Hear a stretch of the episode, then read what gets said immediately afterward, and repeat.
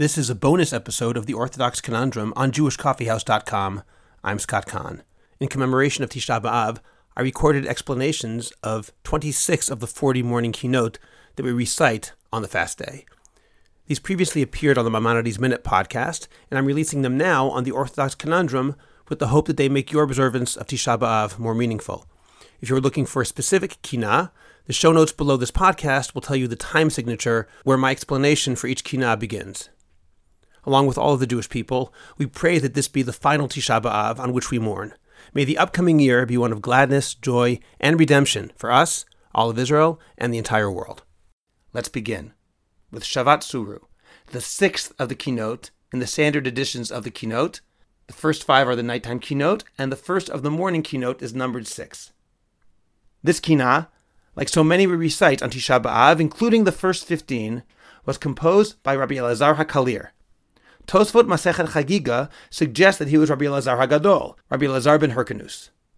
Other Rishonim suggest that he was not a Tana, but perhaps an Amora, perhaps someone from the time of the early Gaonim, or perhaps lived as late as the 10th or 11th century.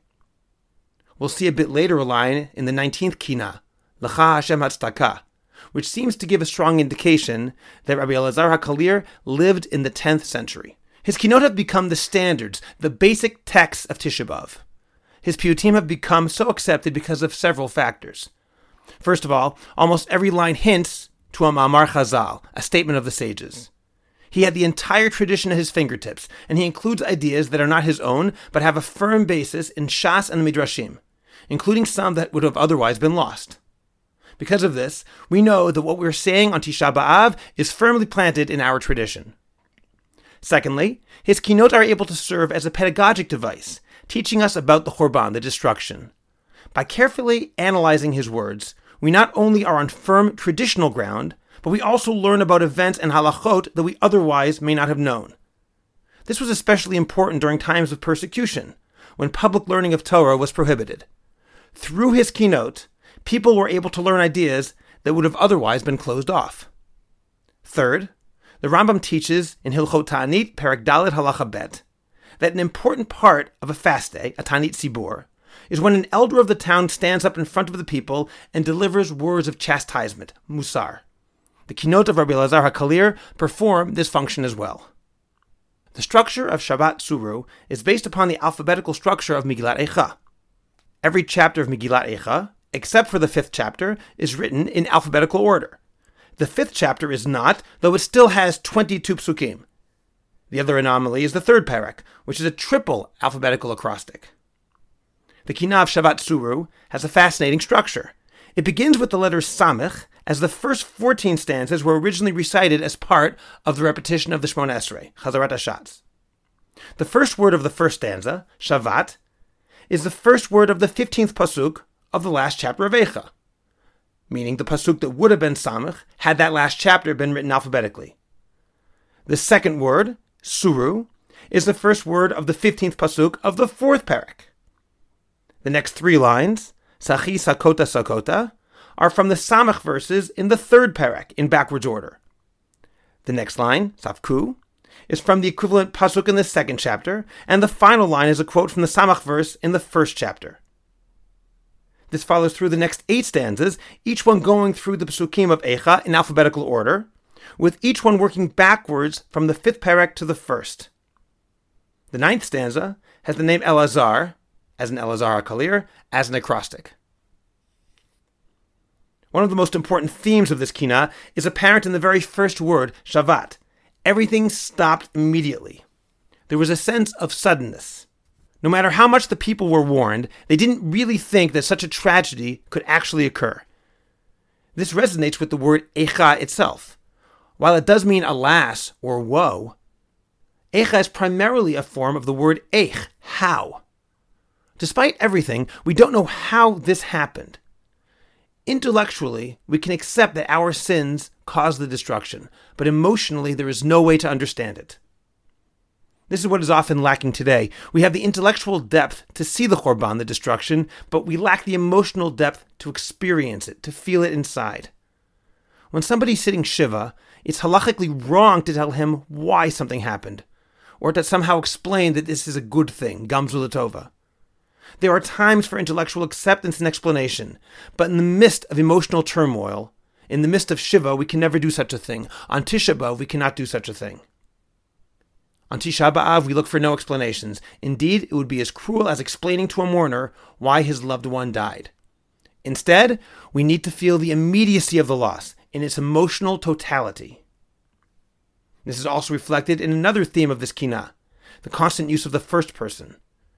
Rav Elazar HaKalir is instructing us and enabling us as individuals to feel the absence of God and the horrible experience of the Churban in a personal and immediate way. The final three, and particularly the final two stanzas, have a different theme altogether the theme of consolation. Here we mention that Yaakov's face is engraved on the Kisei Kavod, the divine throne, symbolizing the eternal covenant between God and Klal Yisrael. Like Eicha, and like Tisha B'Av itself, the Kina concludes with a note of nechama, of comfort, our final realization that one day everything will return to its natural state. The state of galut, of exile, of destruction, is not normal. One day it will come to an end. Kina number seven from the morning kinot of Tisha B'Av, Echa atzta be'apcha. How could you rush your wrath? Rav Soloveitchik mentions that the word Echa really should be an illegitimate question. It's not acceptable for human beings to question God's ways, judgments, and decisions. Normally, our response to tragedy is to accept the will of Hashem by saying Baruch Dayan Haimet, blessed is the true judge. This echoes the statement in the ninth parak of Brachot. Chayav Adam levarech al a person is obligated to bless God for evil just as he is obligated to bless God for good. Tisha B'Av, however, is an exception. Just as we can only do other questionable things after our great predecessors have created such a precedent, such as the ability to praise God at all, only because Moshe Rabbeinu himself described God as Hagadol, Hagibor v'Hanorah, great, mighty, and awesome. So too, here we rely on the precedent of Yirmiyahu Hanavi, who asked Eicha when he composed Megillat Eicha. Because the tragedy was so great and the mourning so unprecedented, he was granted permission to ask that which would otherwise be illegitimate. And we use his precedent to ask the same unanswerable questions today. The Kina asks how Hashem could reject us so completely, allowing the enemy to do as he pleases, without remembering the great moments of closeness that we had with him in the past. Each stanza is structured in the following manner. First, a question of Eicha, asking how God could reject us. Then describing the rejection more specifically by mentioning that our wicked oppressors had complete control over us. This is followed by the cry that Hashem ignored moments of closeness between us and Him, which should have protected us. Each stanza then concludes with the tefillah, the prayer that Hashem again pay attention and see what has happened to us. Thus, we have four levels a question of how Hashem could reject us so, evil enemies having control over us, this being contrasted with the great things God once did for us, and a prayer that He remember us once again. The main point to emphasize here is that our closeness to God is unprecedented. The miracles Hashem performs in our behalf demonstrate that we have an extraordinary relationship with Him. As the Midrash states, Yonati Tamati, read it as Ta'omati, my dove, my perfect one, meaning my twin. God, so to speak, does not see himself as greater than us, but rather as our friend and our spouse. And all that apparently is gone now. Our relationship is totally ruined. We can only beg that he take us back again by asking him to see what has become of us. The eighth kina from Tisha B'Av, A'adeh ad Chug Shamayim. I let my laments soar to heaven this kina presents two major themes. First of all, that the day of Tisha B'Av is not merely the time on which so many calamities occurred, but actually, in a metaphysical way, the cause of these calamities.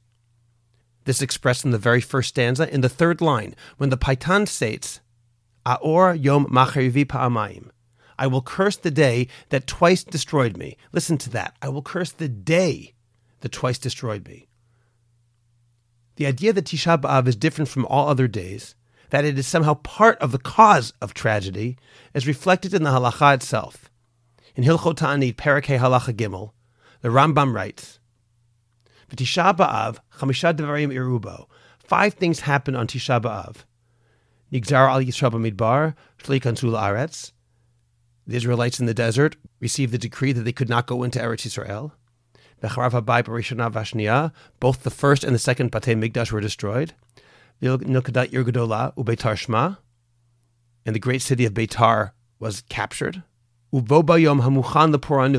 on that day, prepared for punishment, Charas Turnus Rufus Harasha et That's Vivav. Turnus Rufus the evil plowed the spot of the Beit HaMikdash and the area around it. The Rambam calls this day, in a halachic reference, a day prepared for trouble. Rabbi Elazar HaKalir further describes it thus in the first line of the following stanza, when he writes, Avchin bevchi yelel midbar. I will contemplate with tears the night in the desert. That night, Tisha B'Av, after hearing the report of the spies, the people cried. Our sages tell us that because they cried for no reason, that night would become a night on which they would eventually cry for a good reason. From that moment, the date itself was marked as a causative factor, a day that would cause weeping. The remainder of that stanza continues the theme of the inappropriate nature of the original crying by comparing that night to this night, that desert to the desert of destruction. He concludes the stanza by wishing that he could be in the original desert, where we only thought that things were bad, instead of today, here, where evil is a reality. The second major theme of the Kina is that the calamity of the Churban was not localized and restricted to Klal Yisrael. Rather, it created an upheaval in the entire universe. Thus, the second line reads, Ale iti shamayim. I will make heaven lament with me. The second line of the third stanza reads, Agare bi kol b'nei vayit. I will incite the angels to ally themselves with me. The third line of the fifth stanza reads, Ahu cheres v'sahar milhagia lemulai. The sun and moon will convey their woe by ceasing to shine. And the third line of the sixth stanza reads, Umlelu mazalot bekari me'ili. The constellations suffered when I tore my cloak. The final three stanzas have a change in tone. Rather than lamenting the corruption of the universe and the fact that this day is designed to create lamentation, Rabbi Elazar HaKalir, the author, looks toward the future, when Tisha B'Av will be a day of redemption rather than a day of mourning. He states, Ayumati b'chol shana omeret hi hashana hazot. My people every year states that this is the year that we will be redeemed. The only reason that we can have an end to our lamenting is our conviction that our mourning will become rejoicing and that there will be an end to Tisha B'Av as we currently experience it. For this reason, there was a minhag in Europe to put the kinot in Geniza away every year. As we just stated, this will be the year of redemption, and we won't need our kinot next year. In the same vein, some people, such as the Vilna Gaon, do not approve of saying in benching Boneh v'rachamav Yerushalayim, but instead they say Boneh Yerushalayim. Boneh v'rachamav Yerushalayim means that God will build Jerusalem with mercy, but it's not contingent on mercy. It's a divine promise, and accordingly it must take place. This is our consolation, and the reason we can say at the end of the Kina, Al tishkach tzakat Ariel, elav le'agor Yehuda v'Yisrael. Do not forget the cry of the temple, and rejoin Yehuda and Israel to her. We don't know when, but we believe in the divine promise that it must eventually take place. The ninth kina from Tisha B'Av morning, Echa Tifarti.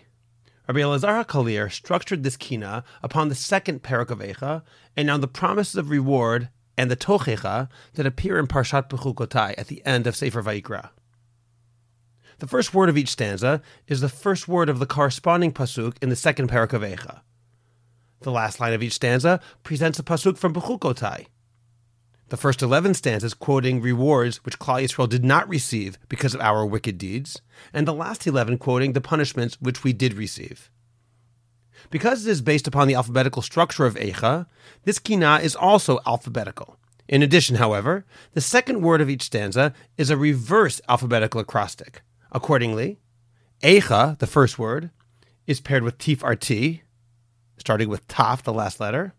In the next stanza, Bila, the first word, is paired with Shoftai, with a Shin, and so on. This is a perfect complement to the overall theme of the Kina, we reversed the glories which we were supposed to attain, and instead received that which we were warned to avoid. Two very interesting lines appear in the 15th and 16th stanzas. The 15th begins with the phrase, Safku, Charku, Sharku Monai. My tormentors clapped, gnashed their teeth, and hissed or whistled. The next stanza opens with, Patsu Zedim if they meet Chaleh. The wanton sinners jeered, Before whom do you pray? This demonstrates that the enemy was motivated not only by the desire for power, but by the desire to discredit the Jewish God. Indeed, we see here a reflection of that which is called in Christian theology supersessionism, the idea that a new covenant has superseded and rendered the old covenant obsolete. Jews have been victims of this theology for millennia. It is extraordinarily hurtful, not only because it states that the Jewish people is wrong, but even worse, that they have been permanently rejected by God. This theology has led Christians to call themselves the New Israel, meaning that the old Israel isn't God's people anymore and is therefore rejected and cursed by God. Rav Soloveitchik, in fact, stated that one of the greatest miracles of the new state of Israel is that its existence is a firm stance against supersessionism. By giving us Medinat Israel, the state of Israel, Hashem is clearly demonstrating that we are not a rejected or accursed people. Rav Soloveitchik said this in the 1950s in his famous essay, Kol Dodi Dofek. This is the spirit in which we should understand the second to last verse, beginning with the words, Tikra Ed Olalta al Admoni. May the day come when you dispose of Edom. Edom represents Rome and specifically the Catholic Church. We ask for a conclusion to the terrible desecration of the divine name that occurs when Edom makes this claim that the Jewish God has rejected the Jewish people. God willing, we are beginning to see this today, and many Christians have themselves backed off the claim of supersessionism. May this heartening note be just the beginning of the nechamot, the consolations we experience in the coming year. We're going to be dealing with the tenth kina from Tisha B'Av, Echa Yashva Chavatzelet HaSharon.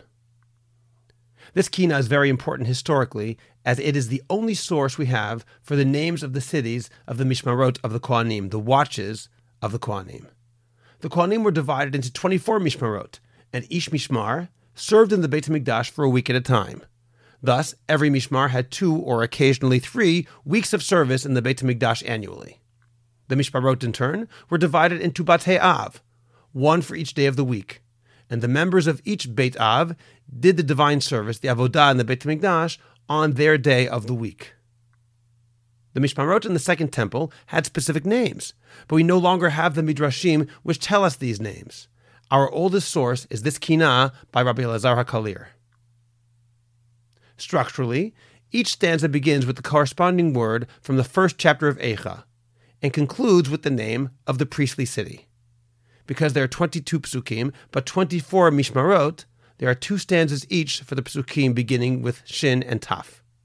One interesting note is the name of the city in the sixth stanza, Yodfat. This was the city commanded by Yosef ben Matityahu, also known as Josephus. Although the army fought valiantly, the situation became hopeless, and the remaining living soldiers committed suicide. Josephus, along with 39 other survivors, hid in a cave. When confronted by Vespasian and Titus, who commanded the Roman forces, they refused to surrender, instead, committing suicide at Josephus' recommendation by the soldiers killing each other. Josephus, however, was the only survivor, and he turned himself in to the Romans. Eventually, he became a Roman citizen and claims that he did so by impressing the Romans by correctly predicting that Vespasian would become emperor. Josephus is particularly relevant to Tisha B'Av because on Tisha B'Av uh, we cannot learn Torah, some halachic decisors recommend studying the works of Josephus during the day, which describe the war with the Romans and the war's aftermath. Yodfat, located in the Galil, was conquered three years before the temple was destroyed. It took a long time for the Romans to advance to Yerushalayim. It seems that the Kohanim in particular were tenacious fighters. This is clearly demonstrated by the amount of time it took for them to destroy the Beit HaMikdash after breaching the walls on Shiva Asar B'Tammuz. The Jews were starving, exhausted, and had no weapons, and yet it still took three weeks to advance almost no distance at all. Think of the distance from the entrance of the old city of Yerushalayim to the Kotel. And yet it took three weeks for the mighty Roman army to reach there against an enemy who was starving and had no weapons. This shows how hard the Kohanim, the main defenders of Yerushalayim, fought. Their deaths are mourned in this Kina. We're going to be studying the 11th Kina from Tisha B'Av, Vaikonen Yirmiyahu al Yoshiyahu. The opening line is a quote from Divrei Hayamim Bet, Parak Lamed Hey, Pasuk Kaf Hey. There we are told the Yirmiyahu Hanavi, along with all of Israel, lamented the death of King Yoshiyahu. Who was this king? His father Amon was extremely wicked and ruled for only two years. His grandfather Menashe ruled for 55 years and was emblematic of the evil king. In fact, in Sefer Shoftim, his name is used specifically with reference to someone who worshipped Avodah Zarah. Menashe put Avodah Zarah in the Beit HaMikdash. The Navi reports that they filled Yerushalayim end to end with innocent blood. The Navi offers a long list of all the terrible things that Menashe did. Out of this environment, after 57 years of almost complete evil, Yoshiyahu was crowned at the age of eight. Eighteen years later, a Sefer Torah was found during repairs to the Beit HaMikdash. Yoshiyahu had never even seen one before, and it happened to be open to the Tochecha, the chastisements. The king read it and tore Kriya. At that moment, he decided to repent and to bring all of the nation along with him. Yoshiyahu brought all of the people together to hear the words of the Torah he had found. Together, the king and the people committed themselves to following it completely. He removed the Avodah Zarah from the Beit HaMikdash. He renewed the bringing of the Korban Pesach, such that more people brought it during his reign than at any point since the days of Shmuel HaNavi, hundreds of years earlier. Listen to the words of the Navi in Melachim Bet, Parakaf Gimel, Pasuk Kaf He, and Kaf Vav. V'chamohu lo hayad lefanav melech, asher shav el Hashem b'chol levavo, u'v'chol nafsho, u'v'chol me'odo, kechol Torat Moshe, v'acharav lo kam kamohu. And like him, there was never before a king who returned to God with his whole heart, his soul, and all of his might, according to the entire Torah of Moshe, and afterwards no one rose again like him. Ach lo shav Hashem echaron apo hagadol, asher chara apo b'Yehuda, al kol hakasim asher hichiso menashe. However, Hashem did not retreat from his great anger, that Hashem was angry against Yehuda because of all of the anger which had been caused by Menashe. This last pasuk foreshadows the tragic fact that the people's repentance was not wholehearted. 75 years of neglect, 55 of his grandfather, two of his father, and the first 18 years of his own reign weren't so easily overcome by this new repentance movement.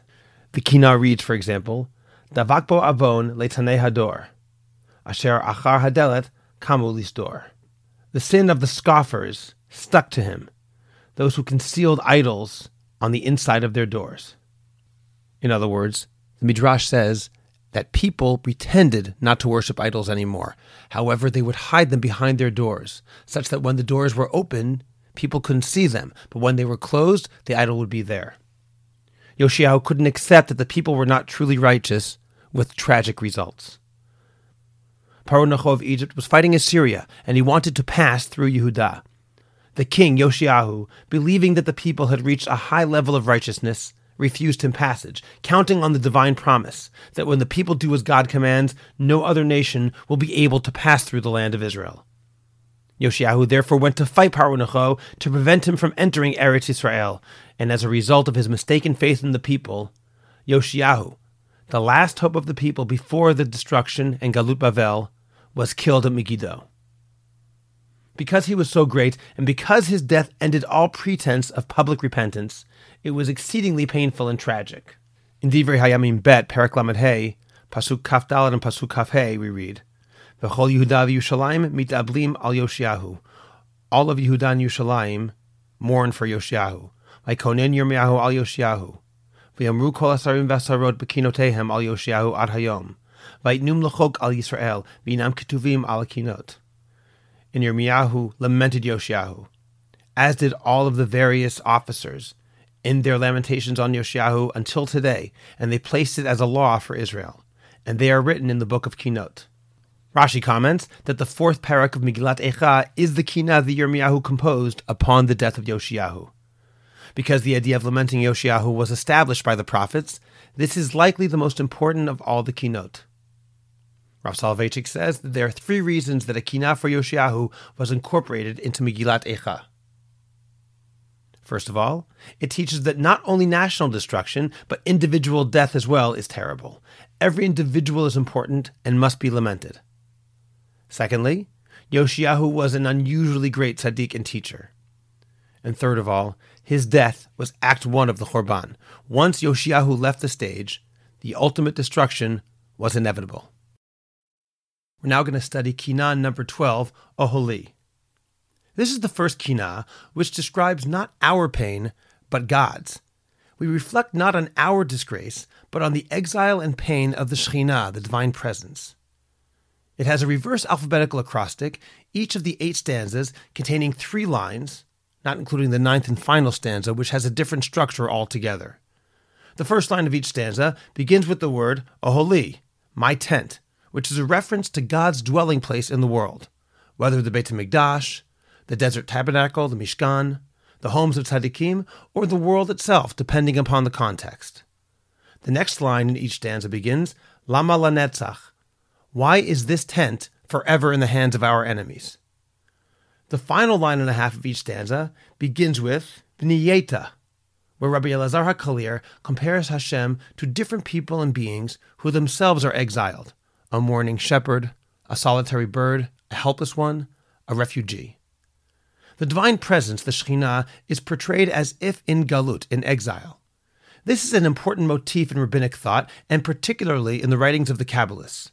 According to the masters of Kabbalah, one should reach a level where he mourns not for his own pain, but for the pain of the divine presence. Perhaps at this point in the kinot, we attempt to reach a deeper level of pain, where we acknowledge that our own mourning and our own misery is nothing compared to that of the Shekhinah.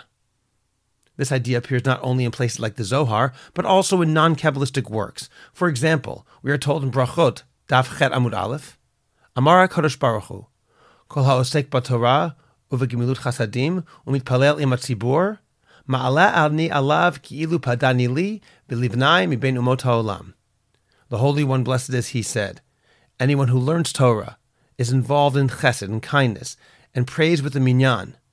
I consider it as if He redeemed me and my children from among the nations of the world.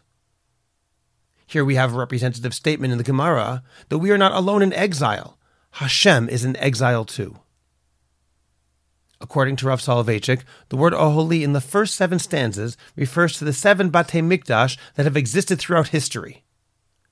The first line refers to the temple from before creation. Hashem desired that the entire world be a Beit Mikdash, that His presence would exist equally everywhere in the world. The second is after the sin in the Garden of Eden. Hashem chose not the whole world, but a specific people. Similarly, these people became the second Beit Mikdash, namely the tents of the Avot, Avraham, Yitzchak, and Yaakov. The third Beit HaMikdash is the tent of Moshe Rabbeinu after the giving of the Torah. The fourth is the clouds of glory, that is, the entire people of Israel in the desert. The fifth is the tabernacle, the Mishkan. The sixth is the Beit HaMikdash in Yerushalayim, and the seventh refers to the land of Israel, which was apportioned through a goral, a lottery, as is mentioned in the line, Oholi asher hechanta lashlich po lefanecha goral po. You apportioned it through lots.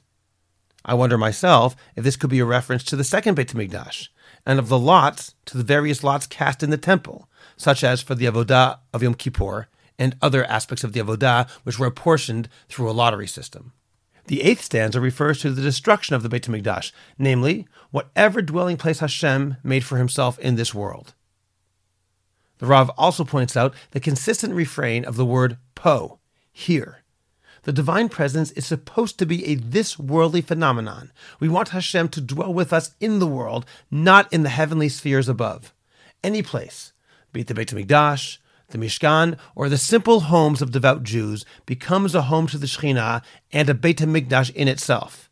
The proper home for the divine presence is this world. We cry on Tisha B'Av for the Shekhinah Begaluta, the divine presence which, due to our sins, departed the world. We again want to feel the presence of God, but he has gone away into exile away from us.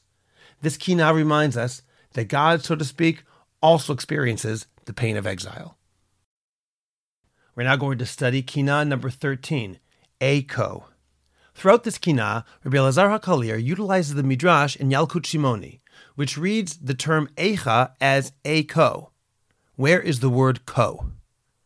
The term ko, thus, was used by Hashem in various promises to Klal Yisrael throughout the ages. The Paitan in each of the 12 stanzas compares a promise that Hashem made to us with our miserable reality today.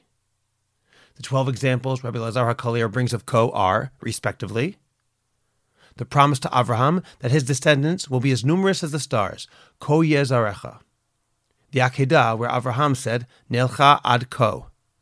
When Yaakov's salary was constantly changed by Lavan, Hashem nevertheless made it work in Yaakov's favor. Im ko yomar nikudim yezcharcha, yaldu kol nikudim.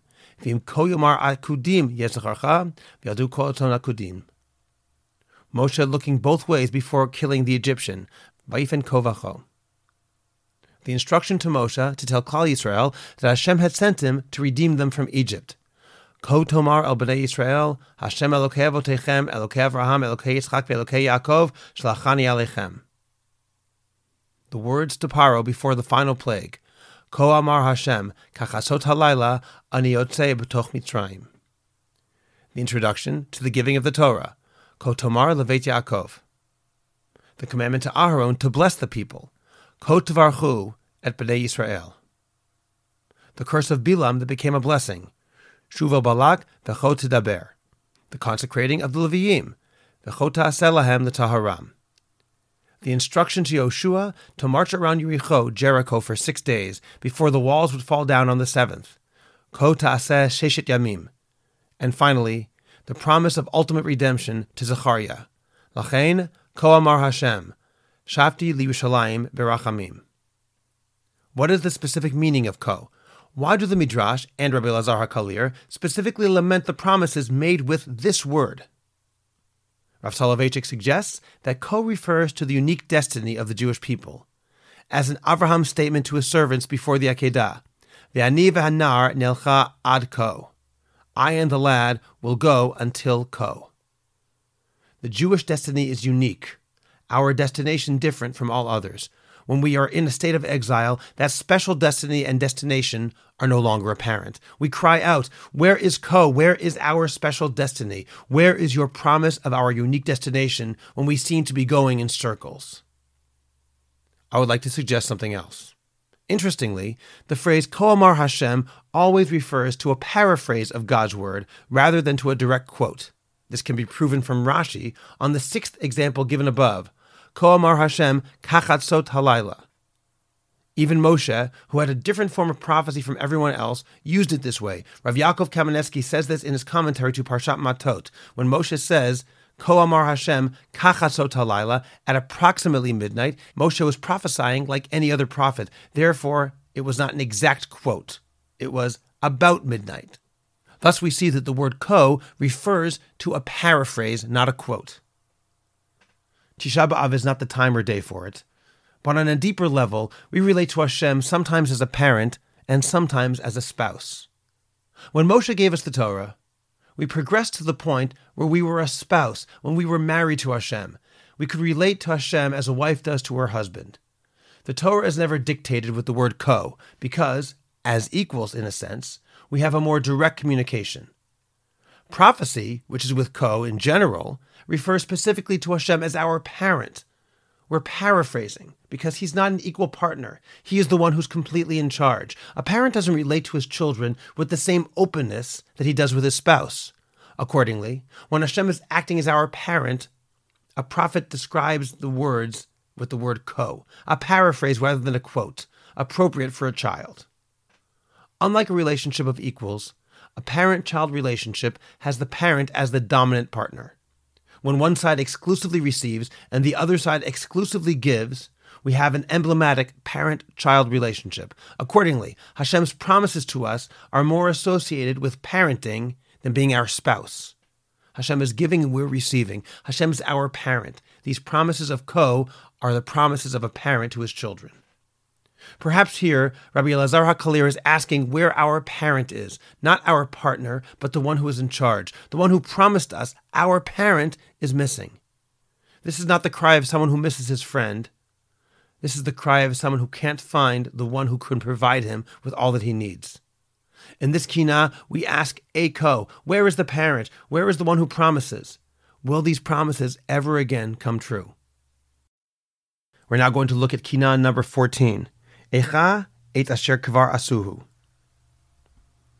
Although we mourn the destruction of the Beit HaMikdash and the attendant exile which continues to this day, it is important to recognize that the themes of exile and redemption are built into the very fabric of creation. During the six days of creation, the template of exile and redemption was brought into being. We see this among other places in the well known Agadah, which explains the relative sizes of the sun and moon. The Torah initially calls them both Meorot Hagdolim, large luminaries, but soon calls the moon, the Ma'or Katon, the small luminary. Chazal explained the discrepancy by saying that while the moon was originally the same size as the sun, the moon claimed that two kings cannot wear a single crown. Hashem accordingly diminished its size. The moon's current condition is understood as a symbolic expression of exile, where it has been distanced from the sun and can only reflect the solar light rather than producing its own light. Indeed, to this day during Kiddush Levana, we pray for the moon to be reinvigorated, that is, for the exile and imperfection inherent in creation to be rectified. Even after creation, exile was a recurring motif long before the advent of the Jewish people.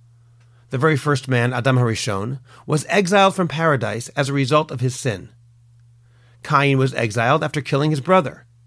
The builders of the Tower of Babel were exiled across the face of the earth and even before Abraham had any children, Hashem informed him that his children would one day be exiled, living in a foreign land for 400 years. With this background, we can better understand the recurring motif of this kinah, that the future exile of the Jewish people was well known to our ancestors, going all the way back to Adam. The third stanza reads, Gada gova komat yitzir tsar. Zes sefer lefanav huftsar. Galmira uenecha huftsar. Ke'avir lefanav kol ne'etzar. He cut down to size the great height of the man he fashioned, revealed to Adam the book of future generations, the shape of human destiny disclosed in full detail. Even the unborn pass in review before him. I'm using the translation in the Kinot Mesoret HaRav by Koren. These lines reflect the midrashic idea that Adam Harishon was shown all of human history this idea, specifically that Adam Harishon was given a book that explains all of human history, appears in Avodah Zarah and also in Baba Metzia, Daf Pehe Amud Bet, as well as in the Zohar, such as in Zohar Breshit, Daf Nun He Amud Bet. Incidentally, there is a well-known book called Raziel Hamalach, which purports to be the book referred to in this Kina and in these Midrashim. It is almost always printed as a tiny book, too small to read comfortably, and supposedly protects houses from fires. I can attest that even if someone takes these Agadot literally and believes that Adam Harishon had such a book, Raziel Hamalach is emphatically not that book. It is a collection of various works, most prominently a large section of a book called Sodei Razaya by the Rokeach, who lived in Germany and was among the most prominent of the Hasidei Ashkenaz. There are also sections from many random books, including a section from the Talmudic era book Sefer HaRazim. In fact, quoted from Sefer HaRazim and included in every copy of Raziel Hamalach is a hymn to Helios, the Greek god of the sun. So be very careful before deciding that this book has anything to do with the ideas presented in our kina and the works of Chazal. The book Raziel Hamalach is a very problematic book in this sense. In any event, going back to our kina, we are told that not just Adam knew about the future exiles, but our other ancestors as well. The fifth stanza, for example, reads, Hayaha Noar mimizrach, Bein betarim orok hizarach, Hirahu arba malchuyot beredem vitzarach, Kitava shar hamizrach. Avraham, who arose from the east, whose light shone at the covenant between the pieces, the Brit Ben he too was shown the four kingdoms while he slumbered, and he shrieked, as the eastern gate sunk into the earth. It is fascinating to see what Rabbi Elazar HaKalir does with these motifs. While we normally think of these visions as representing promises of grandeur, but which also include allusions to the exile, the Paitan emphasizes only the aspects of these prophecies that allude to exile. Thus, in the seventh stanza, Yaakov's vision of the ladder, it's not seen as a great promise of God's enduring protection, but as a curse which promises destruction and exile. Even Yaakov's exclamation, Ein Beit Elokim, which in the Torah means this is nothing except for the house of God, is shortened to Ein Zeh. This cannot be happening. On Tisha B'Av, we don't look for the positive messages or a silver lining. If anything, we are being told to search for the most negative interpretation possible. Pessimism is the attitude of the day, for any other reaction at this point would lessen the feelings of horror that we are experiencing. And those feelings of horror are doubly painful when we realize that exile is a predictable and recurring motif in human history. We're now going to look at Kinan number 15, Echa Ashpato Patuach Kekever. This is the longest of the 40 kinot that we recite on Tisha B'Av morning. There are 22 stanzas, each with four lines. The first line in each stanza begins with the corresponding word in the first parak of Echa, the second line with the corresponding word in the second parak of Echa, the third line with the corresponding word of the fourth parak, and the fourth line with the corresponding word of the fifth parak. Thus, in the first stanza, the opening words of the first four lines are the opening words of the first, second, fourth, and fifth chapters of Echa.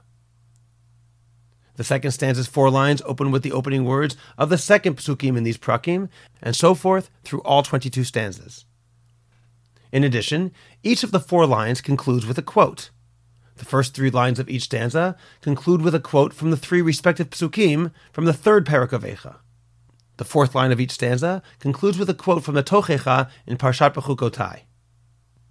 The Kina presents a terrifying image not that God removed his protection from us, thereby allowing our enemies to harm us, but that God partnered with them and worked together with our oppressors to destroy us. It's horrible enough to feel that God is absent, but the idea that God has joined our foes is almost too much to bear. Perhaps that is why this kina ends with a plea that Hashem view our enemies as his enemies, people whom God has sworn to defeat as well, at the end, we pray that our enemies again be not God's partners, but his enemies. Now we're going to study Kinan number 16, Zachor et Asher Asa Tsar Befinim. Written by Rabbi Elazar HaKalir, the first word of each two line stanza corresponds to the first word of the equivalent pasuk in the fifth parak of Eicha. He describes some of the atrocities performed by Titus, the Roman general who conquered Yerushalayim when he entered the Beit HaMikdash before destroying it. it is largely based upon the following Gemara, Masechet Gitin, Daf Nun Vav Amud Bet. Zet Titus Harasha, Shachiref Gidev Klape Mala. This refers to the wicked Titus, who blasphemed towards God. Me'asa, what did he do? Tafas Zona biado. He took a prostitute in his hand, and he entered the Holy of Holies. Sefer Torah, he unrolled a Sefer Torah, va'avar aleha avera, and he performed sexual acts upon it. Natal Saif, he took a sword, the Gideret Parochet, he pierced the curtain, separating the Kodesh and the Kodesh of Kodeshim. Nes, a miracle occurred, and blood bubbled out from the curtain. Because Savor haragat and Titus believed he had killed God. Devei Rabbi Ishmael Tana, it was taught in the house of Rabbi Ishmael. Mi chamocha ba'elim Hashem, mi kamocha ba'elimim. Who is like you among the powers, God? Understood as who is like you among those who are mute? Meaning God was quiet. Ma'asa, what did Titus do? Natalata parochet, he took this curtain. Vasau kamin gargutni, he made it like a net, like a sack. Vehevi kol hakelim mikdash, v'nichan bahem. He took all of the vessels of the mikdash and he placed it into the parochet. Voshivam basfina, and he put them in a boat so that he could go back to Rome and be praised in his city. This is reflected in the Kina, the last line of the first stanza, the Gider Parochet, Balat Shte Panim, and he pierced the Parochet, which is two sided. The first two lines of the fourth stanza, Avotenu, Zara, Ki Yichnisu Bachurav Achla Esh, Vizet Torah Zona Hichnis, Vlo Nichva Be'esh.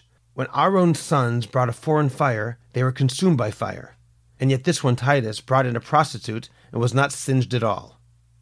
The first two lines of the fifth stanza. Benafshenu tavanu kotsi klei sharet. Isamam ba'oni shait bamli sharet. Our spirits sank as he took out the vessels of the temple, and he placed them on boats he used for himself.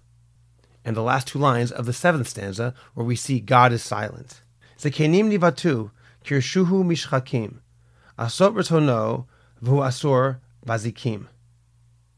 The elders were trembling when Titus was allowed to do this from heaven, to do whatever he wanted, while God was tied up in chains. The ninth stanza is very interesting for a different historical reason. Al petach harabait hechel lavo, biad arba'a roshe tafsirav lacharivo. Al tsar maravi lezecher hisrid bo, mitzag achar kotlenu below rav rivo. Titus came up to the door of Har Habayit. He ordered his four chieftains to destroy it, but he left as a memorial the western wall. And God looked from behind his wall and did not fight. This stanza mentions the Kotel Amaravi, the western wall. The Kotel is not mentioned in the Talmud Bavli or Yerushalmi, and barely in the works of the Rishonim. Because of this, Rav Soloveitchik stated that he was skeptical of the few midrashim that mentioned the Kotel. He believed they weren't authentic, and may in fact be of relatively late authorship. Accordingly, the Rav says that it's likely that this Kina is one of the earliest places that the Kotel is mentioned. The last three stanzas refer to something else, namely the story in Gittin Daf Nun Zayin Amud Bet, the story of the 400 children who were captured, shipped to Rome, and sold into prostitution. The Gemara reads, Ma'aseh be'arba ma'ot yeladim v'yiladot, shnishbu l'kalon. The story of the 400 children, boys and girls, who were captured for prostitution. Hirgishu batsman lamahin mivakshim. They figured out why they were captured. Amru, and they asked, if we drown ourselves in the sea, anu ba'in holam will we go to the world to come? Tarash gadol shabahen. The eldest among them explicated the pasuk which says, Amar Hashem, mi bashan ashiv, ashivim slot yam. What does this mean? Mi bashan ashiv, I will return from Bashan, mi bain shine aryeh. Somebody who's been eaten by a lion will still be resurrected.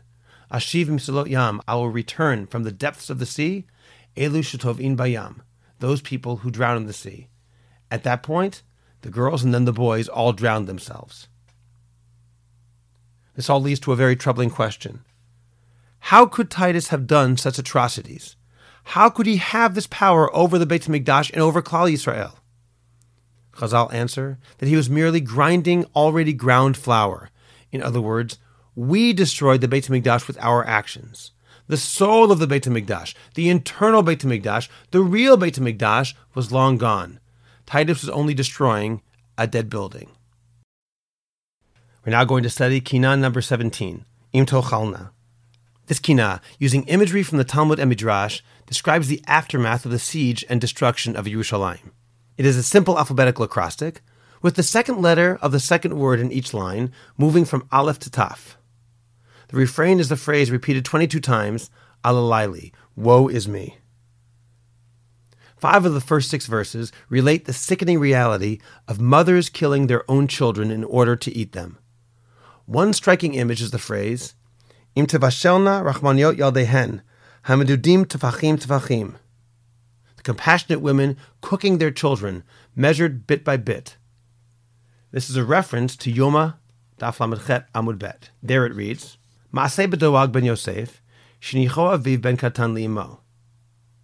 B'chol yom hayta imo modadto b'tfachim, v'notenet mishkolo zahav lebeit hamikdash. This mother would give the weight of her child every single day in gold coins to the Beit HaMikdash. She would constantly measure him, showing her love for him, and in gratitude to God, she would give that amount to the temple.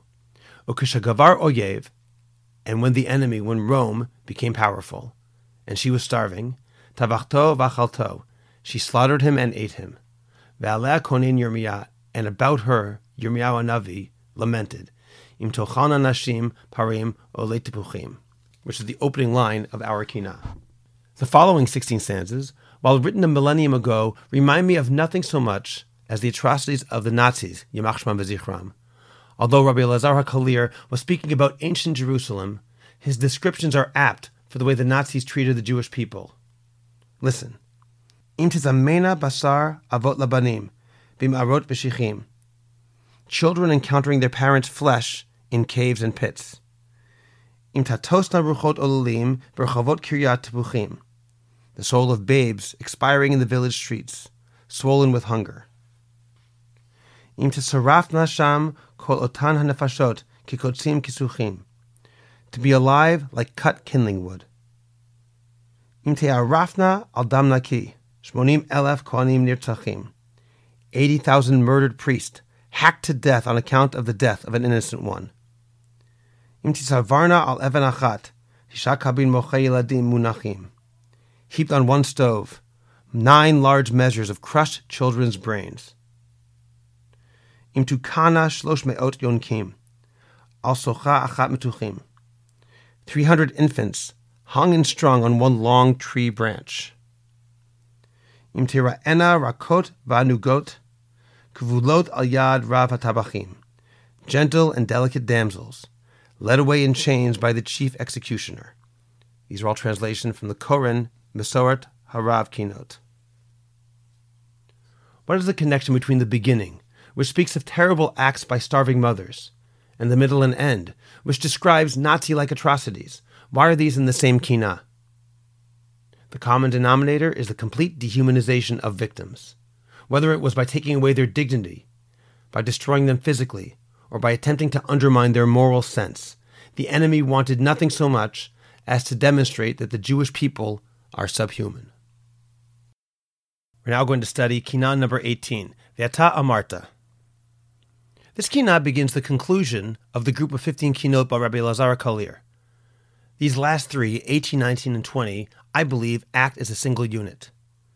In this Kinah, Ve'ata Amarta, like some others, such as Oholi and Eko, Rabbi Lazar Kalir again compares the glorious past with the horrible present. It is structured by alternating lines beginning with Ata and lines beginning with Vilama. Those that begin with Ata describe what Hashem did for us in the past.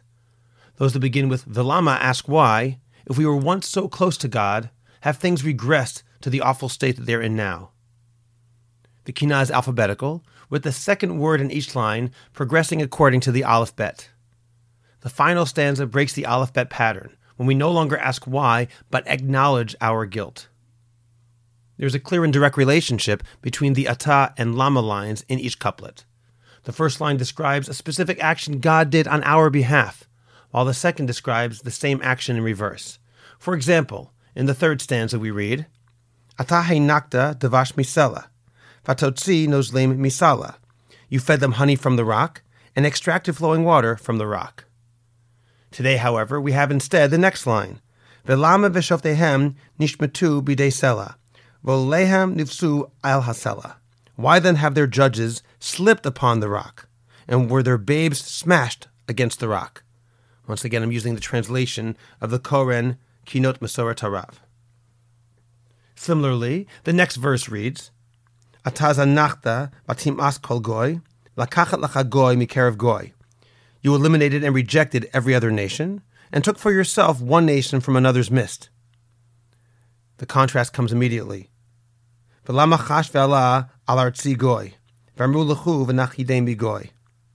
then has a nation rushed to attack my land and said, Let us wipe them out as a nation? In the beginning, we describe how we are a unique nation, and then we say how every other nation is taking us over. Two other examples are the lines beginning with Pei and Kuf.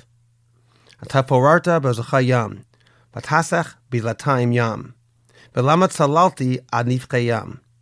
Vaigdal Shivri Kayam. You broke the sea with your might, and contained the sea with doors. Why then have I descended to the ocean's depths, and my breach is as wide as the ocean? Atakadosh Yoshev Tilot Kadoshim, Besod Yeshishim Mekudashim, Velama Ragshu Goyim Kadeshim, Veshimu Beit Kodesh HaKodashim. You are holy enthroned by the praises of the holy, by the counsel of sainted elders. Why then do profane nations agitate and lay waste to the house of the Holy of Holies. The final stanza utilizes the same structure. Nevertheless, the theme is completely different. Instead of relating bygone wonders in the first line, the Paitan instead states that you, Hashem, Ata, have punished us fairly. We deserved it. And instead of questioning why these things have befallen us, the Lama line is directed at ourselves. Why do we complain? There is no complaint against God, for this was all our own fault. Atat hadik akol haba, lecha Hashem atzlaka, v'natzdikcha b'chiba, v'lama nahinu v'lanu hadiba, ki chol pa'atnu b'chova. You are right with regard to all that has happened. With you, O Lord, is the right, and we affirm this lovingly. Why then do we complain and lament when all this has befallen us because of our sins? We will see these themes expanded in the next two kinot. We're now going to study the 19th kinot from Tisha B'Av, Lacha Hashem Tzedakah. As we come close to the conclusion of this first section of kinot, Rabbi Elazar HaKalir now continues the theme of the previous kina with a bold and, until now, atypical theme. The entire question of Eicha is predicated upon our inability to understand how God could do this to us. We are mourners. We cannot hear any type of answer to the why question. We can ask, but we dare not answer. Only very occasionally, in fleeting moments, does Rabbi Elazar HaKalir offer tziduk hadin, an acceptance of the divine decree and an acknowledgement of divine justice. The 18th Kina asks Lama over and over, Why did this happen? Why are you, Hashem, doing these terrible things to us? Only at its conclusion, in the final stanza, do we flip the why question on ourselves, asking why we're complaining when divine justice is so obvious. With Lacha Hashem Tzedakah, the 19th Kina, the Paitan continues this Tziduk Hadin, justifying God's judgment. Twelve times he states that God is righteous, having done for us wonders and miracles. Twelve times he then relates the Lanu Boshet Tapanim. We should be embarrassed by our constant rejection of these miracles. For each miracle God performed, we responded by failing the test implicit in that miracle. For example, the second stanza reads, L'cha Hashem begoy mikerev goy lakachta b'masot. V'lanu boshet bedofi asher savanu, k'masehem asot. You are righteous, God, by taking us, a nation from another nation, with miracles. We, however, are embarrassed with our two faced lies that are found in us. We did like they did. By taking us out from another nation, we are implicitly asked by God to be separate. Our response was, however, to imitate the actions of those same nations. Again, in the sixth stanza, we read, Lacha Hashem astaka, b'chilkul man uve'er ve'amud anan, v'lanu boshet b'lechem haklokel, avotenu b'ragnan. You, Hashem, are just by sustaining us with the manna, with the well in the desert, and the pillar of cloud. And we are embarrassed by our complaining, our ancestors sitting in their tents and complaining about this cursed bread. We responded to the gift of man not with gratitude, but with complaints. Rabbi Lazar HaKalir moves through Jewish history until mentioning, in the third to last stanza, Lacha Hashem Ashtaka, B'kimat Shilo v'nov v'givon uvet olamim, v'lanu boshet hapanim, b'reshesh nimsa shecharvu uvam anu nichlamim. You Hashem are just, by raising up the various tabernacles in Shiloh, Nov, and Givon, and the Beit HaMikdash. We, however, have the embarrassment, by the wickedness that's found among us that they were destroyed, and we're embarrassed by it.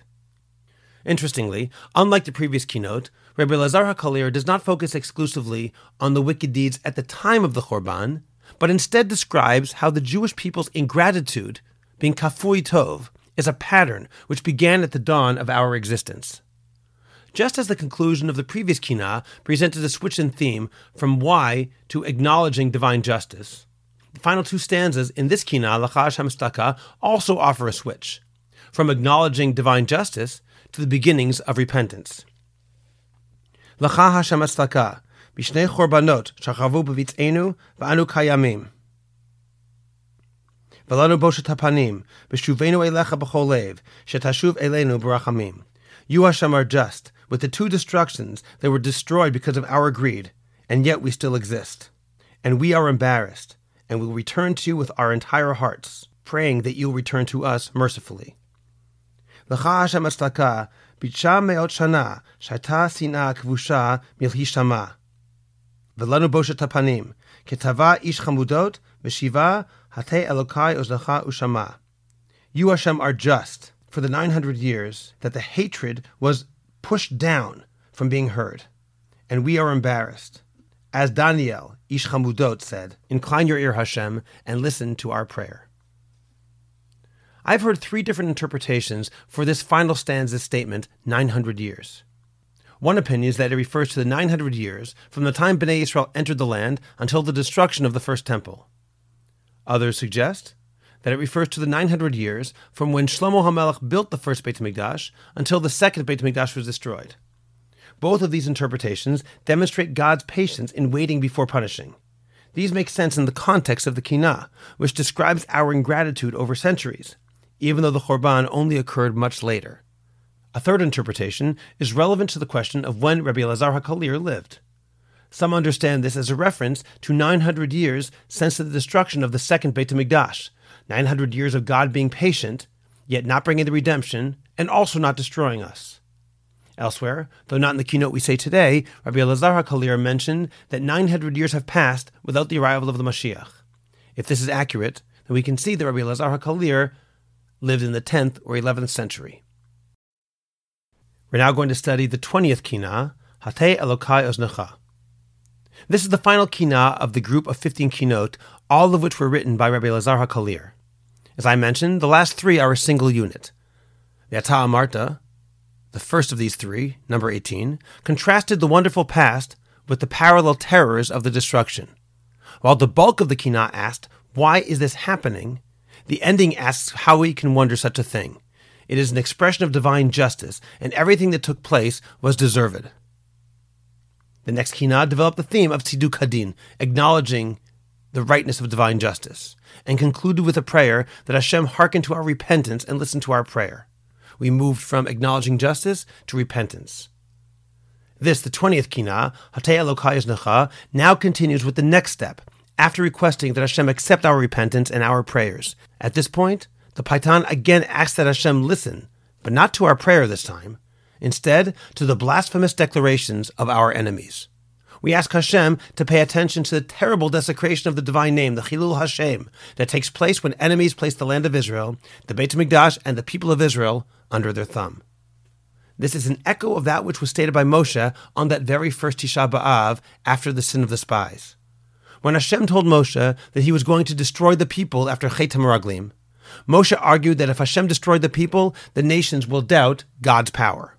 Thus, the very first Tisha B'Av was characterized by the threat of Chilul Hashem. And today, through this Kina, we raise the same argument. Again, in Kina 18, we acknowledge divine justice. In Kina 19, we talk about tshuva, repentance. In Kina 20, we ask that Hashem avoid the Chilul Hashem that happens when the other nations blaspheme God by seeing the degraded state of Am Yisrael. In the same way that the previous two kinot changed their focus towards the end, this kina, in its final two stanzas, switches from the exclusive request that Hashem pay attention to blasphemy of the nations, and in addition asks that Hashem listen to our tears and our cries. The final line, the conclusion of these 15 kinot in this section, requests this in the most direct way possible. Hatei Elokai Nacha La'amrim Uzav V'shukach V'nutash V'la'ad Shomem. Incline your ear, Hashem, to those who say that Am Yisrael is forsaken, forgotten, abandoned, and desolate forever. Ushma en katenu, v'kanei kinatenu, v'ha'er panecha al mikdashcha Hashem. Listen to our cries, be zealous on our behalf, and enlighten your face towards the destroyed Beit HaMikdash. We're now going to study Kina number 21, Arzei HaLivanon. Written by Rabbi Meir ben Yechiel, this Kinah tells the story of the ten martyrs who were killed during the time of Churban Bait Sheni and the Bar Kokhba rebellion, and it is, so to speak, a highlight of the kinot of Tisha B'Av. This is in part because of the dramatic nature of the story, in part because of the personalities involved, some of whom are familiar to us from the Mishnah, and largely because we know the story so well from its recitation during Musaf on Yom Kippur. The piyut there is called Ela Ezkara. The two accounts, however, are not identical. By analyzing one of the main differences, we can learn one of the most important themes of Tisha B'Av. One of the main differences is the omission from the Tisha B'Av service of what is arguably the most famous image in the entire story in the Yom Kippur version. According to Ela Ezkara of Yom Kippur, Rabbi Ishmael, upon hearing the verdict, purifies himself and ascends to the heavens to inquire whether or not the decree on earth was also decreed in the heavenly court he was informed by the angel Gabriel, Accept this upon yourselves, righteous and beloved ones, for I heard from behind the heavenly curtain that you have been ensnared in this decree. Only after Rabbi Ishmael received this tragic confirmation did the Romans begin their horrible executions. In Arzei Levanon of Tisha B'Av, however, the entire account Rabbi Ishmael's ascent to heaven is strangely absent. Rav Soloveitchik explains that the reason for the recitation of this episode on Tisha B'Av differs from the reason that we say it on Yom Kippur. On Yom Kippur, we read Ela Ezkara because of the principle that the death of the righteous atones for our sins. In the same way that we mention other means of achieving forgiveness, we also mention the death of our greatest sages. Accordingly, Ela Ezkara is punctuated with the chorus, We have sinned our rock, forgive us our creator. Chatanu tsurenu, slach lanu yotrenu. On Tisha B'Av, however, we read Arzei HaLevanon not because the death of the righteous is an atonement, but because of the principle that the death of the righteous is as devastating as the destruction of the temple itself. Rather than acting as a request for atonement, it is a pure expression of grief. Because of this distinction, the dramatic episode of Rabbi Ishmael's heavenly ascent is omitted from the Tisha B'Av Kinot. On Yom Kippur, we mention the ascent in order to highlight the fact that the ten martyrs died willingly. Their loving acceptance of the divine decree makes their actions even greater and strengthens the atonement that we receive on their behalf. On Tisha B'Av, however, we are not interested in atonement. Accordingly, their internal mindset is irrelevant to our grief. All that matters is that they are gone, and the world must continue without the guidance of these great men. For this reason, Rabbi Ishmael's mystical journey is unrelated to the themes of Tisha B'Av and has no place in the Kinah of Arzei HaLevanon. Interestingly, the idea that Tisha B'Av is not a time for repentance or forgiveness is mentioned in Parshat Dvarim, invariably read the Shabbat before Tisha B'Av. Moshe there recounts the sin of the spies and Hashem's subsequent statement that the generation would be forbidden from entering the land of Israel. Despite God's decree, the people attempt to repent. You said to me, Moshe says, We have sinned to Hashem. We'll go up and fight, exactly as Hashem our God commanded us. In other words, the people, after being forbidden to enter the land, decide to do tshuva, to repent, and they say, Now we will fight for the land. Nevertheless, God immediately warns Moshe Tell them not to go up or to fight, for I am not in your midst. Do not be destroyed before your enemies. Although Bnei Israel are merely trying to do that which they were originally commanded to do, that is, to conquer the land, God is not willing to accept this form of repentance. Indeed, Bnei Israel attempt to ascend the land of Israel anyway, and are badly defeated on the battlefield. God did not accept their tshuva. Chazal tell us that the decree to die in the wilderness was issued on Tisha B'Av. We also see that it was and remains a day which is not designated for repentance. Why would such a theme exist? Is it not true that nothing can stand in the way of true repentance? Although every individual wants his sins forgiven and his repentance accepted, the occasional rejection of our pleas teaches an essential truth about God. Too often, we think of Hashem as the grandfather who will give us everything we want regardless of our own merit.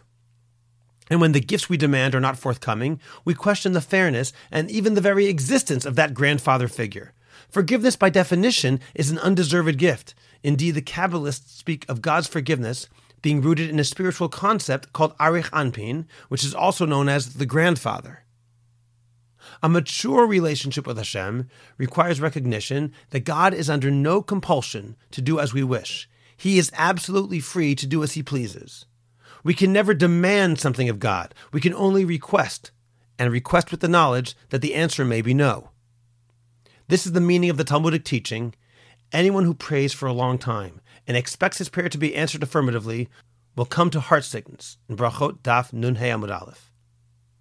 Someone who expects that God will do as he wants him to do, someone who expects that God will follow orders, so to speak, cannot have a real relationship with him.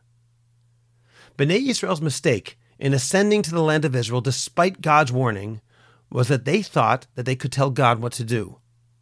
They felt that their repentance was sincere and that God would have no choice but to help them. But God never has to do anything, and any attempt to force him into a particular action is theologically shallow and spiritually devastating. On Tisha B'Av, we refrain from repentance in order to acknowledge his freedom to do as he wishes, whether or not we are satisfied with the consequences. On Tisha B'Av, we sense God's distance on Tisha B'Av, we recognize that God does what God wants, not what we want. And through this painful recognition, we open the doors to a better, deeper, and more complete relationship with the one above.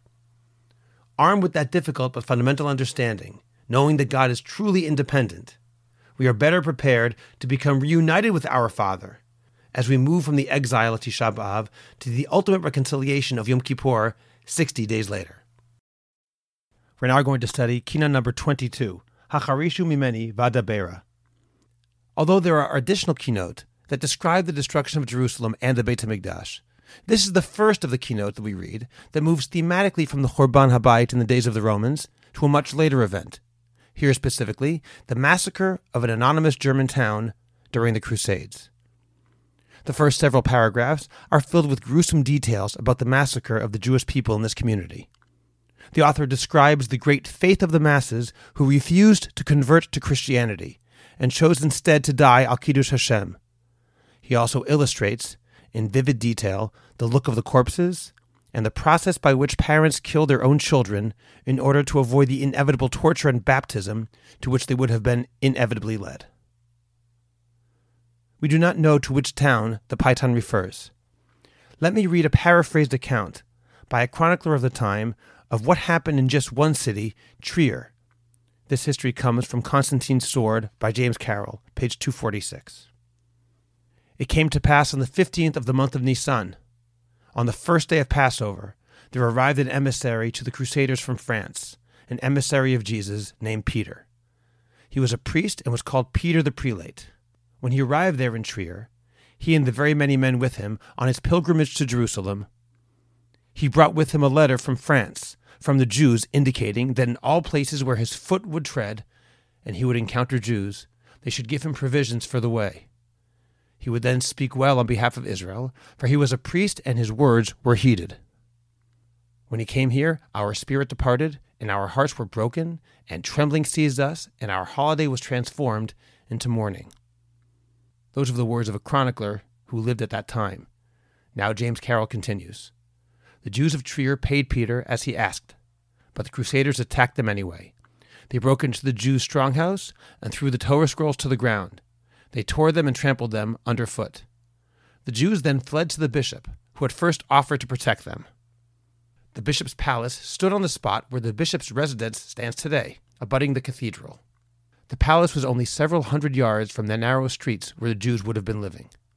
Now again the chronicler. The bishop sent and called to the important men of his city and his ministers. They stood before the gateway of his palace. In the gateway there was a door like the grate of a furnace. The enemy stood around the palace by the hundreds and thousands, grasping sharp swords. They stood ready to swallow them alive, body and flesh. Then the bishop's military officer and ministers entered the palace where the Jews had taken refuge, and said to them, Thus said our Lord the bishop, convert or leave his palace. And this drama unfolding over a considerable period of time, the bishop had done what he could. Finally, his guard abandoned the palace. Crusaders forced two leaders of the Jews to bow before an image, the cross. When instead the two Jews mocked the cross, they were killed. A Jewish girl stretched her neck outside and said, Anyone who wishes to cut off my head for the fear of my rock, let him come and do so. The uncircumcised did not wish to touch her because the young lady was comely and charming. Rather than convert, the girl escaped from the palace, ran to the Moselle River, threw herself in, and drowned. After these were killed, the chronicler concludes, the enemy saw those remaining in the palace, that they were as firm in their faith as at the outset. The Crusaders forced the baptisms of some, but Jewish resistance continued. In time, the evangelizers moved on.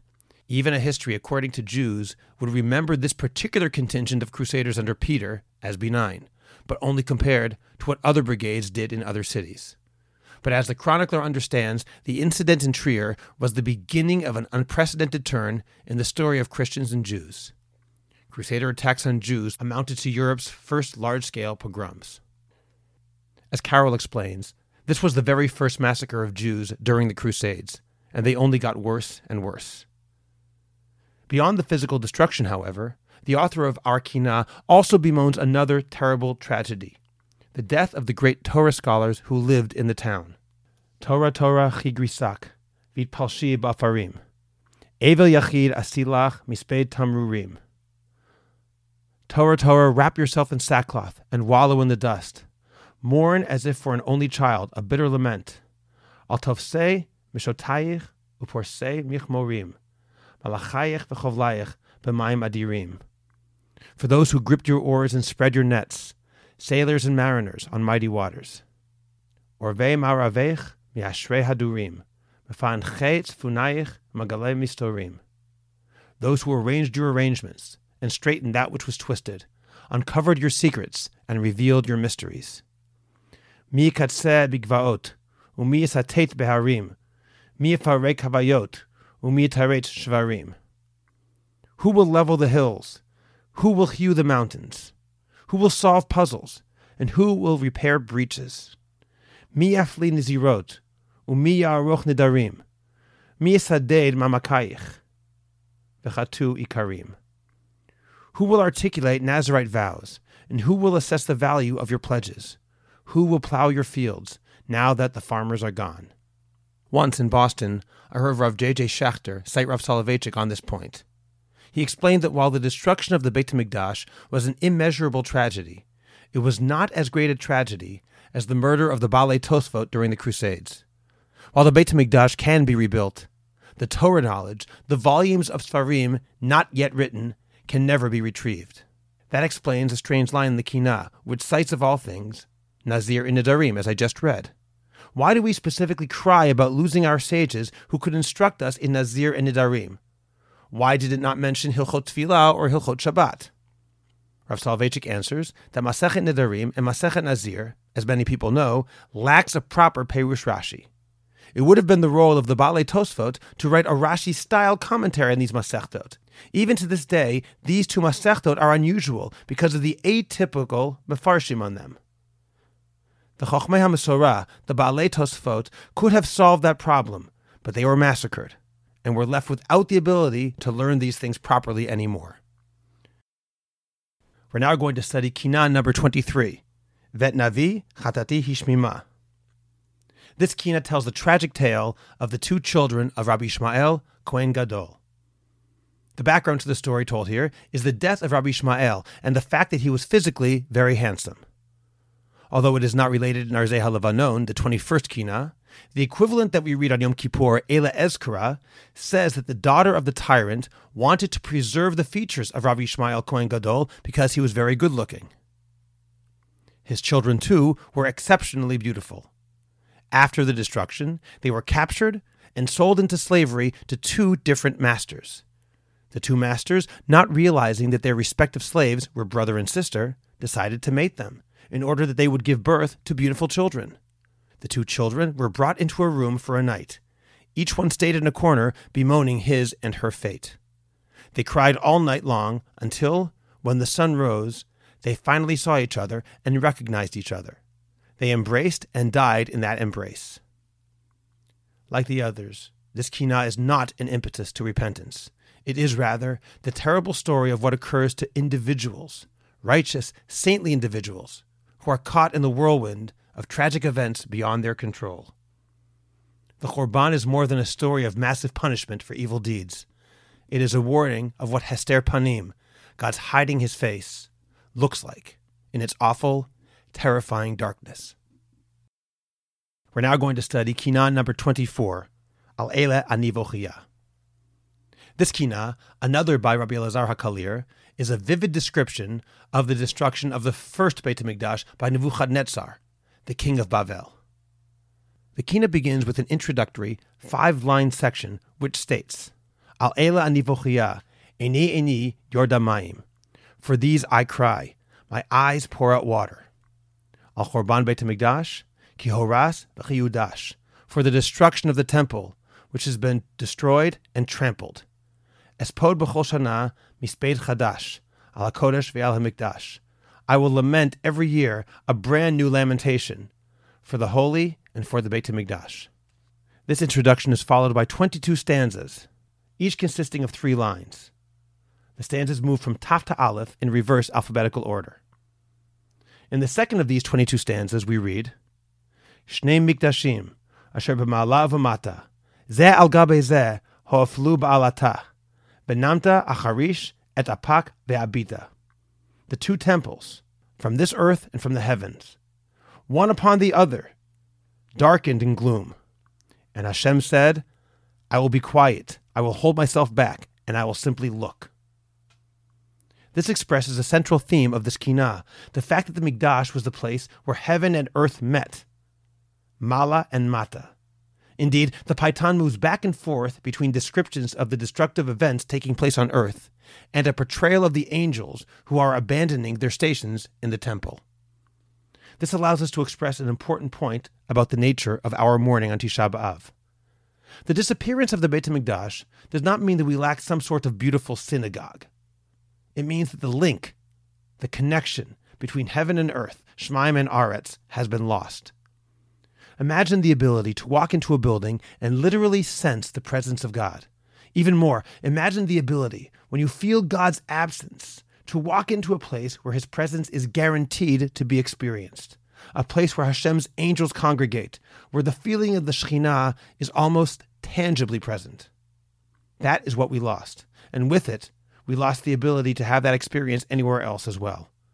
God cannot be found in his own house. Surely it must be far more difficult to find him anywhere else, too. We're going to be studying Kina number 25, Miyitain Roshimaim. Rabbi Kalonymus ben Yehuda wrote this elegy in memory of the population of several German communities massacred in 1096 by the Crusaders. He provides agonizing detail, including the names of towns and the dates of murders. I'll read several examples, once again from the Kinot Mesoret HaRav by Koren. I'll read them in English. My eyelids flow with water, dripping tears. I weep bitterly for the murdered of Speyer. It happened on the eighth day of the second month, ER, on the day of rest. Rest was transposed to tempest destructive. The community of Worms, special and unique. Giants of the earth, innocent and pure. Twice they sanctified the one name in awe cleansed once on the 23rd of the month Ziv, Iyar, and on the first day of the third month, Sivan, as they chanted Hallel. And upon the great and wonderful community of Mainz, swifter than eagles and stronger than lions, they too consented in unison to sanctify the awesome one name. For them I will scream a piercing scream with bitter soul, as if for the destruction of both temples raised today, and for the destruction of the minor temples, synagogues, and study halls of Torah. Again, we mourn for the massacred populace and for the destruction of the Torah scholars, their wisdom now gone forever.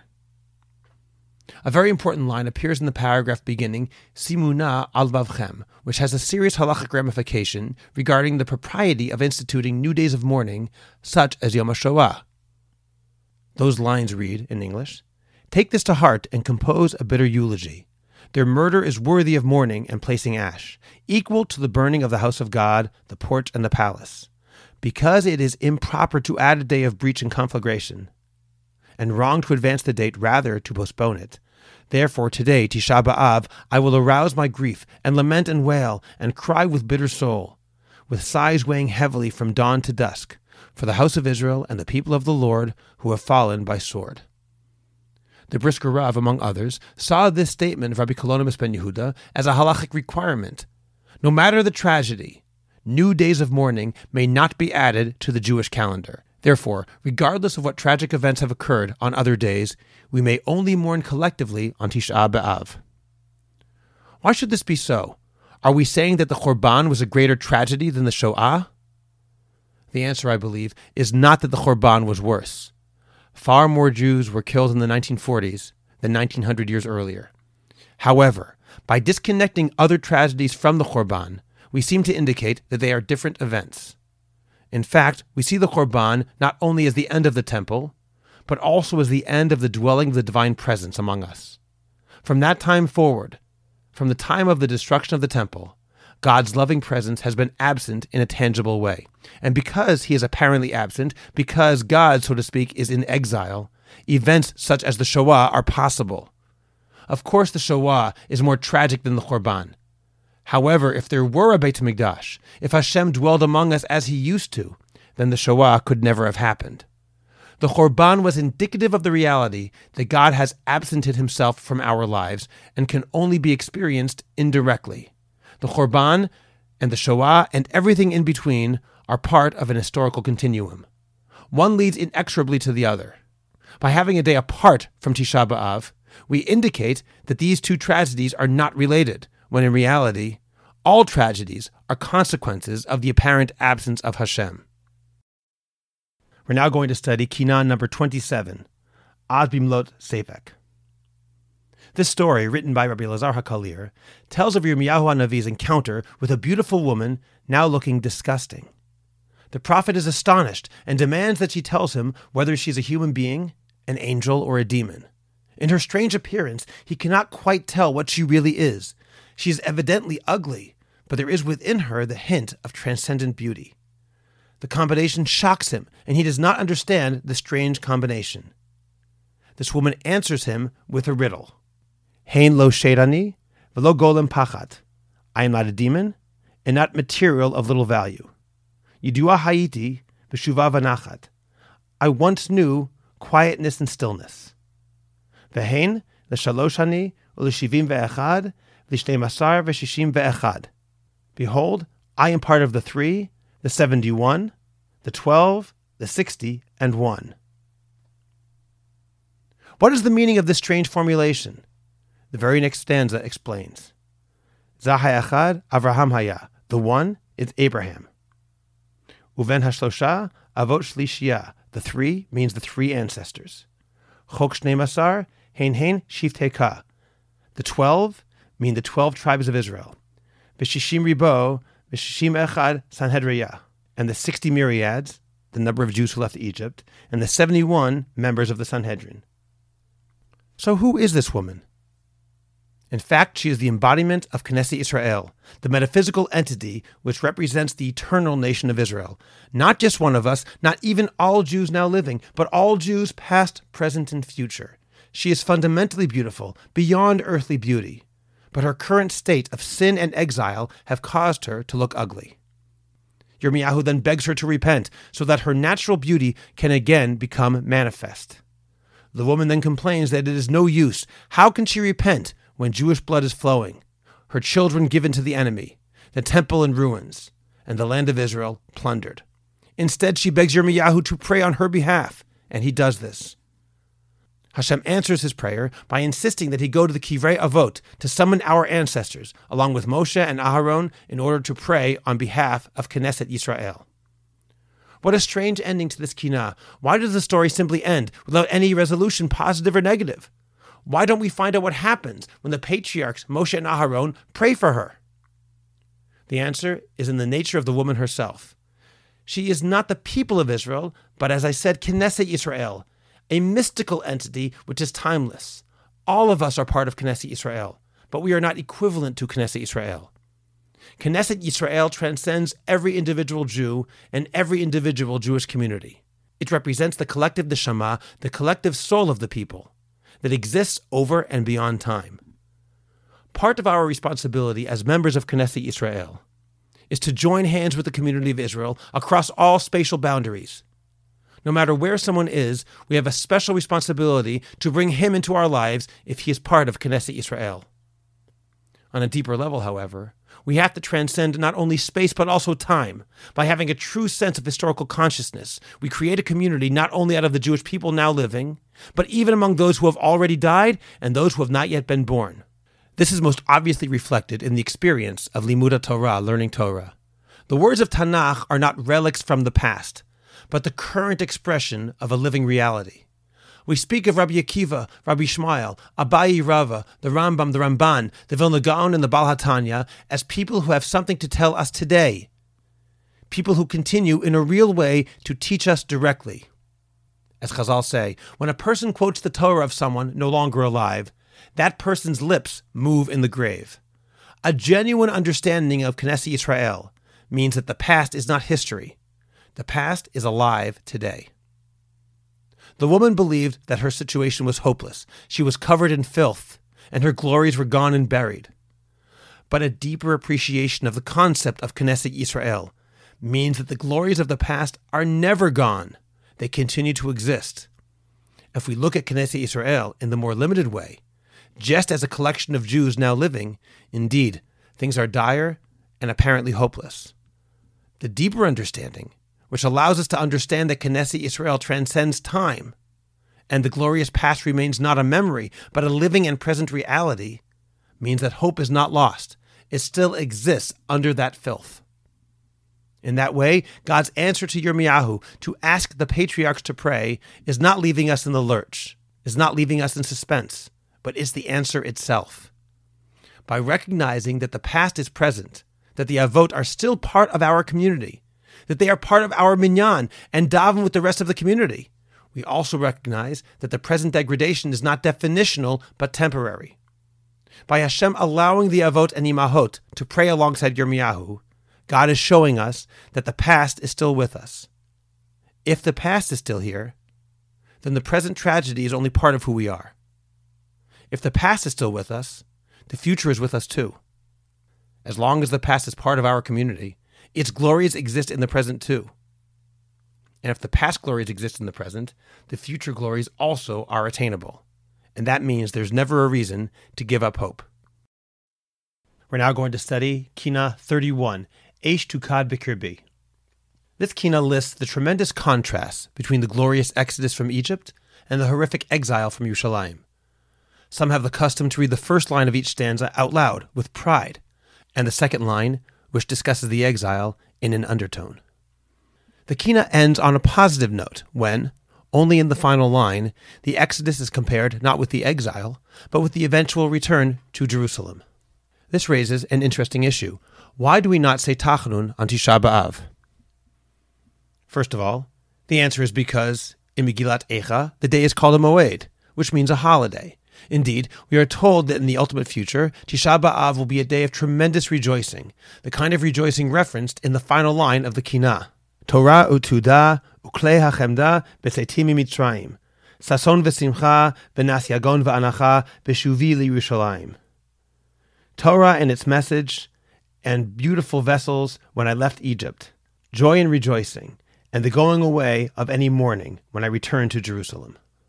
Still, although there will no longer be reason to mourn, why will Tisha B'Av be a day of happiness rather than merely a neutral day?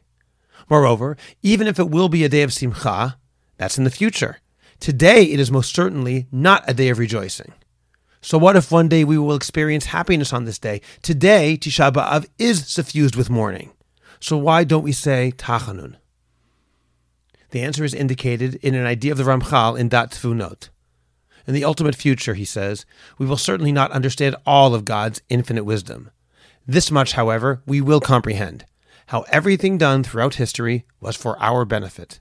We will see that everything always was good. In other words, our experience makes us differentiate between good and evil events. But from a purely objective perspective, from God's perspective, so to speak, everything is good even today. As it says in the Gemara, Kol ma avad Rahmana, tav avad. All that God does is for the good. In different terms, God is present in everything. Our experience can shift and appearances can change, but the reality stays the same. So, what is our role in the world? What is God's expectation for Klal Yisrael? To demonstrate that despite appearances, He is actually present. The greatest Kiddush Hashem, the greatest sanctification of God's name, is demonstrating that in a place where God was apparently absent, He was in fact there all along. Therefore, when we one day are able to experience this reality, and will finally tear away the veil of appearances and demonstrate that God was here all along, that God was in Tisha B'Av and Galut just as much as he was in the Beit HaMikdash on Yom Kippur, that will be the ultimate Kiddush Hashem. The greater the apparent absence of the Shekhinah, the greater the joy in revealing that he was with us. For this reason, Tisha B'Av will not be a neutral day, but a holiday. It also means that we will not be celebrating something in the future, namely the rebuilding of the temple, but instead, on the future Tisha B'Av of celebration, we will be celebrating something which is already true now the presence of God despite his hiddenness. In other words, God's apparent and only apparent absence today will be the very source of the future Simcha. The joy will be real by looking at our miserable reality and realizing that all is in fact great. The joy is not because of a future reality, but because of a future recognition of a current reality. And that reality is completely true at this very moment. And that's the reason that we cannot possibly say Tachanun today, because the future cause of our happiness is our current experience. We're now going to look at Kina 36, Tzion Haloti Shali. The final ten kinot, we say, are called the Tzion group. Nine of the ten begin with the word Tzion, and they generally have the common motif of longing for Eretz Yisrael. Rav Soloveitchik mentions that we have two separate aspects of mourning the destruction, both recognizing the terrible destruction, which has been our emphasis until now, and also remembering the beauty of the land of Israel, Jerusalem, and the temple, which are no longer. These last ten kinot deal more with the latter than the former. This kina, one of the most famous kinot, was written by Rabbi Yehuda Halevi, the author of the Kuzari. He was well known for his intense longing for Eretz Yisrael, a longing, that is, for both its physical and spiritual aspects.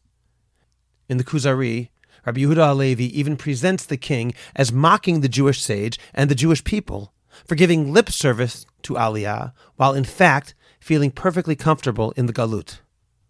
Rabbi Yehuda Halevi, like the sage in the Kuzari, took this implicit criticism to heart and attempted to move to Eretz Yisrael. It is unclear whether he ever made it. According to tradition, he died the day he arrived in Yerushalayim. This tradition says that when he bent over to kiss the ground, he was trampled by an Arab horseman. Others doubt the veracity of the story, and some say he never reached his goal and died in Egypt. Regardless of the historical truth, his longing for the land was unquestionably great. He expresses this longing in some of the most beautiful poetry ever written about the land of Israel. Tzion Halotishali describes both the spiritual and physical beauty of the land. For example, he writes, Sham hashchina shchena lach, vayotzrech patach lemul sharei shachak sharaich. Uchvod Hashem levad hayam orech, vein shemesh v'sahar v'chochavim mi'iraich.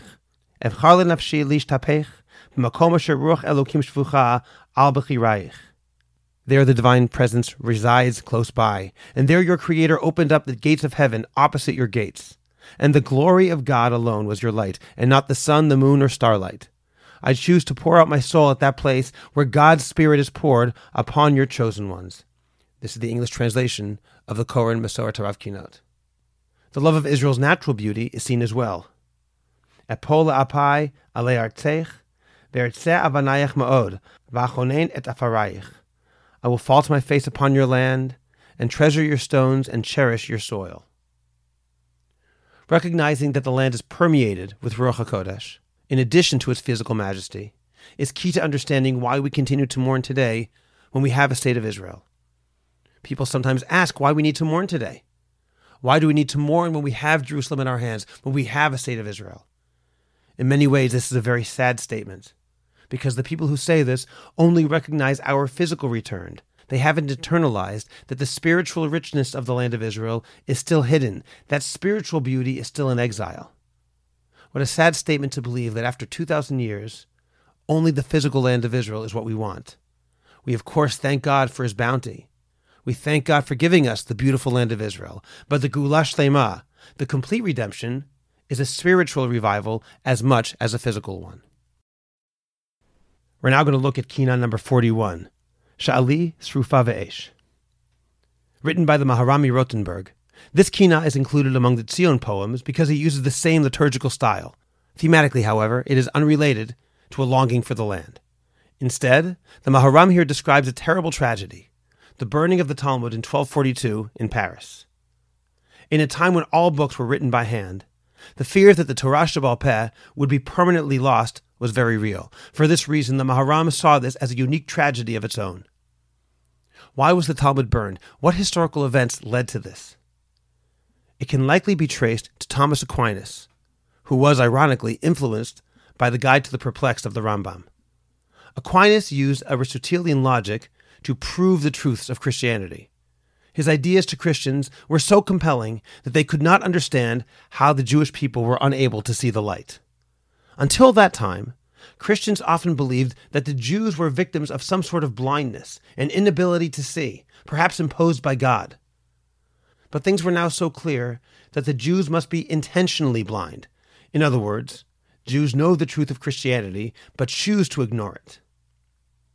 The suggested response to this was increased missionizing among the Jews by the Dominicans and the Franciscans. Here is a decree of King James I of Aragon in 1242.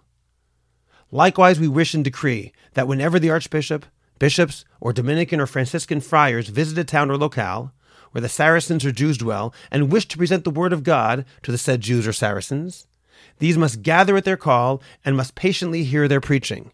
If they do not wish to come of their own will, our officials shall compel them to do so, putting aside all excuses. Despite these efforts, the number of Jews who actually converted was very small. The Christians wondered how could this be? Christians soon realized that there was another force in the lives of the Jews, and it was the only rational explanation for why Jews could not see the truth the Talmud. Christians had always viewed the Jews as the people of the Old Testament, and in their eyes, the Old Testament anticipated Christian teachings. Why couldn't the Jews see this? It must be the Talmud.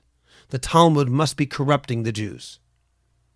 In 1231, Pope Gregory IX formed the Inquisition, which was the organization designed to find, discipline, and often kill heretics.